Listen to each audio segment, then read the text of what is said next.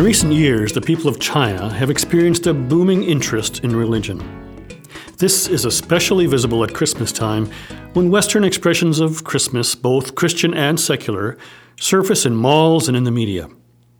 But is this just another way of exporting Western culture?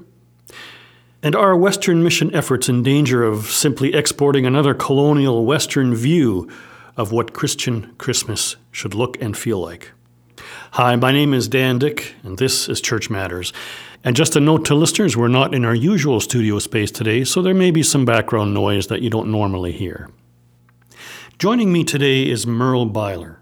Myrrl taught English in China from 1987 to 1989 and has served as director of Mennonite Church Partners in China since 1990. Mennonite Partners in China is an educational exchange program of Mennonite Church Canada. Myrrl and his wife Ruthie also lived in Winnipeg for several years in the early 1990s. They have two adult children. Welcome to the Church Matters studio, Merle, and welcome back to Winnipeg. Thank you, Dan. It's a pleasure for me to be here. I want to start our conversation simply by asking you to paint a picture of religious and spiritual vitality in China. In general terms, are people open and curious or closed and defensive towards the life and work of the church? I think people today in the West are quite aware of the economic changes that have happened in China during the past several decades and how much life has changed for, for the Chinese people. What they might not be as aware of is that the last few decades have seen uh, an incredible amount of interest uh, in religion and in the growth of religion. It's quite different in China from the 1950s to the 1970s, when religions were oppressed, and for at least a you know, period of time, uh, they were completely banned. But today, belief systems, especially like Confucianism, which were severely attacked by the, uh, the Communist Party, um, Today, uh, a lot of people in China are, and even the government, is looking to Confucian traditions uh, to provide a system of values and, and ethics for people. Uh, the birthday of Confucius is again celebrated today. Uh, there are a number of very popular self help TV programs and books that are making use of the writings of Confucius. At the same time, Buddhism uh, has been energized, probably more than 100 million followers of Buddhism in China today. And even folk religion, which is often attacked by the government as superstition, has been rejuvenated, especially in, in rural areas. Even government officials are consulting fortune tellers, and there are local temples dedicated to popular folk heroes and gods, which are appearing in many small towns and cities.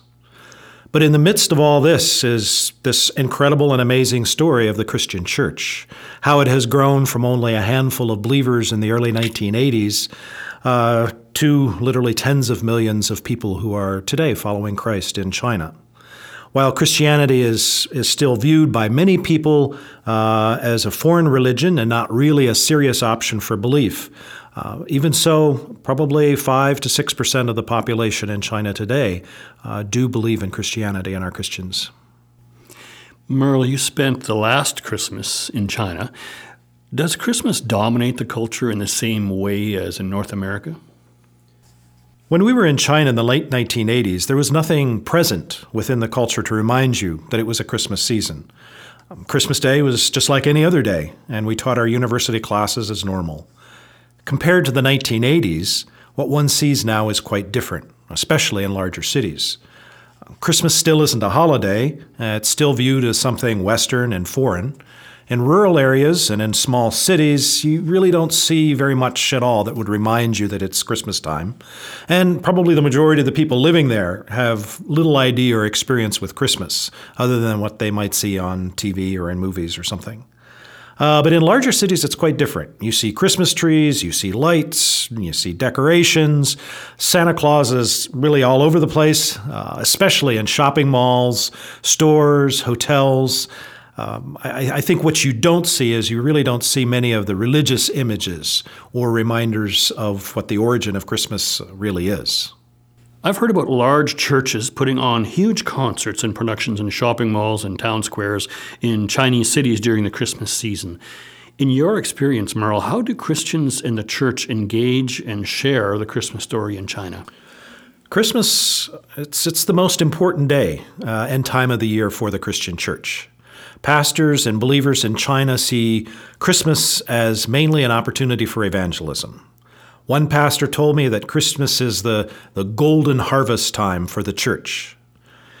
And the reason is, is that because so many people come to the church on Christmas Eve and on Christmas Day, many churches have multiple services on both days so that they can accommodate the crowds who come.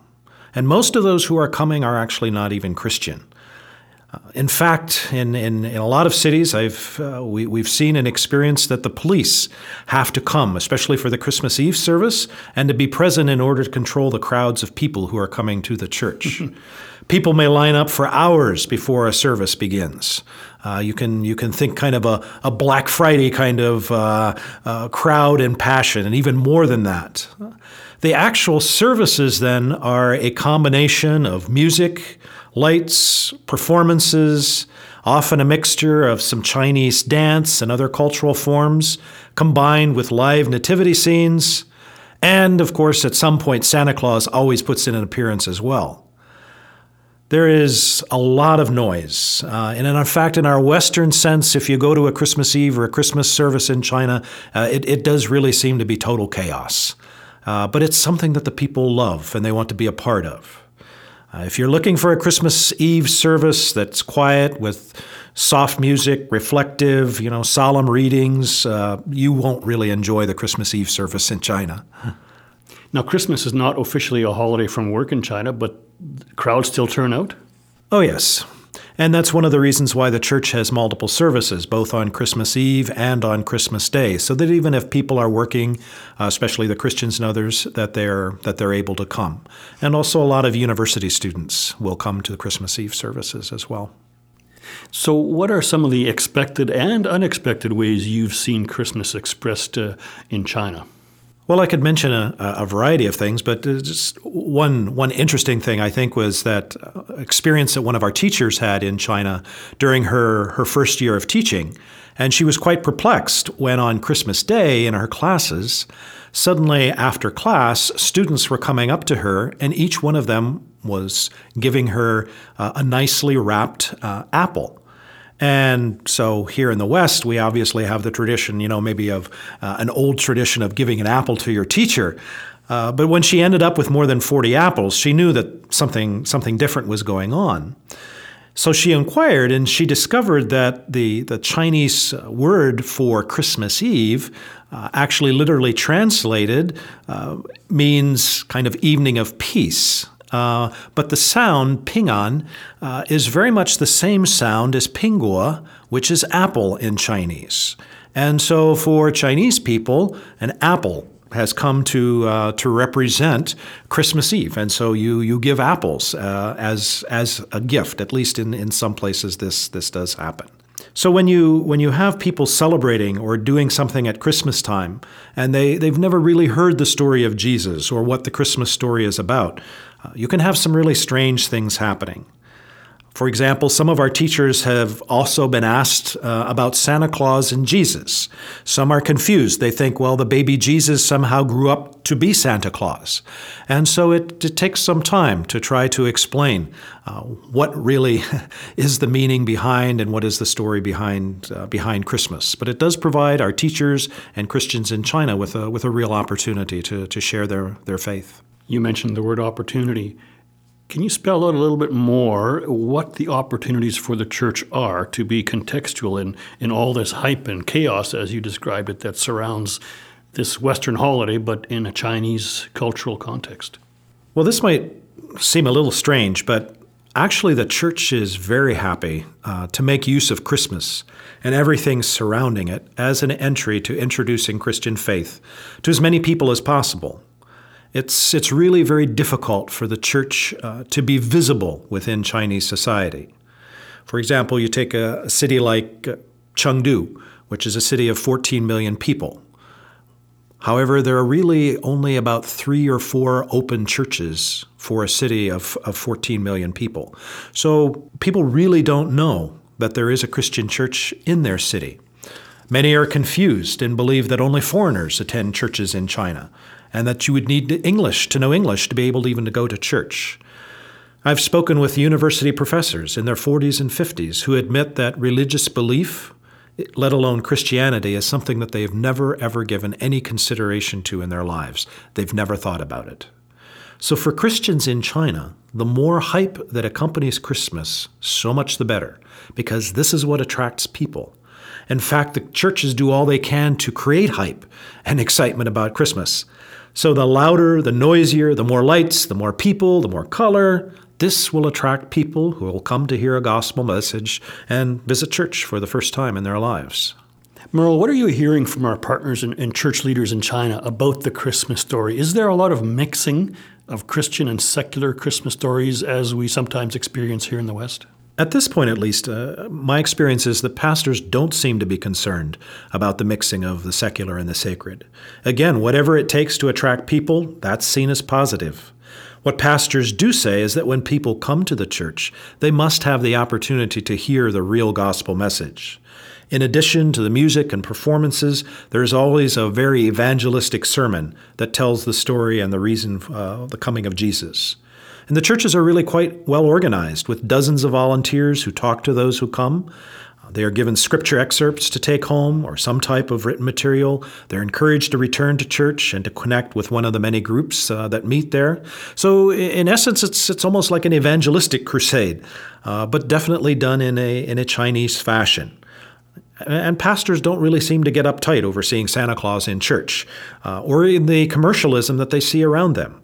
They view it all as free advertising for them to share their message. In your estimation, what does the future hold in store for the church in China? Well, the, the remarkable growth that has happened over the past few decades, a number of pastors are now beginning to share some concern about that growth, that it's not happening as, as quickly as, as it was in the past. Church is still growing, but they can see, at least in some areas, some slowing of that growth. But at the same time, they're also very committed to developing the church and what they describe as running the church well. They really need to emphasize discipleship, training. They talk about the need for pastors, more trained leaders. They realize that the church is very young and that a majority of the believers are, are first generation. The church really wants to become a, a, visible part of society, wants to be a viable part of society. It's interested in providing services. It wants to see better education for, for youth, providing direction for them, uh, despite the very strong atheistic education that they are given. Uh, pastors and people in the church are concerned about the tens of millions of migrant workers who have come to the cities in the past few years. In the past uh, 20 years, probably 300 million uh, people have moved from rural areas to the city. And that has increased, obviously, uh, many of the needs and the problems and the challenges for, for people living there. They need to deal with, with problems of aging.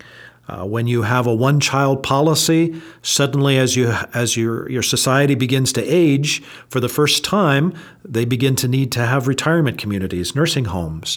Uh, they're looking to begin uh, medical clinics uh, that provide services for people. They want to be able to respond to disasters and they're concerned about the wealth gap which which exists. They're concerned about the environment, concerned about corruption in society.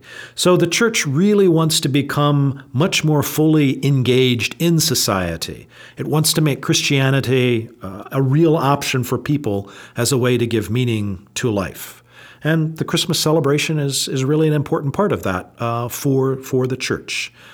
You know, and I certainly am, and I, and I, know, and I know many others. We're, we're looking forward uh, to the Chinese church and its growth and development and the gifts that it can bring uh, to the rest of the world. Thanks very much, Myrrl, for this encouraging and inspiring glimpse into the church in China. I've learned a lot here. Thanks for coming into the studio and sharing your insights with our listeners. Well, thanks for having me.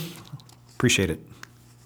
Mennonite Church Canada has a long standing relationship with the Mennonite partners in China, supports long term mission workers and English teachers there, and has established strong relationships with Chinese Christians in the church on the ground in China. You can join me again in just 4 weeks for another episode of Church Matters. We're here for you at 8:45 a.m. on the third Sunday of every month. We always welcome your feedback to the program, and we love to hear listener ideas for topics and themes you'd like us to cover. Dash off your email to churchmatters at mennonitechurch.ca. I'm your host, Dan Dick. Know that you are called, equipped, and sent to be the church in the world today. May this Christmas be a blessing to you and your church. Thanks for listening.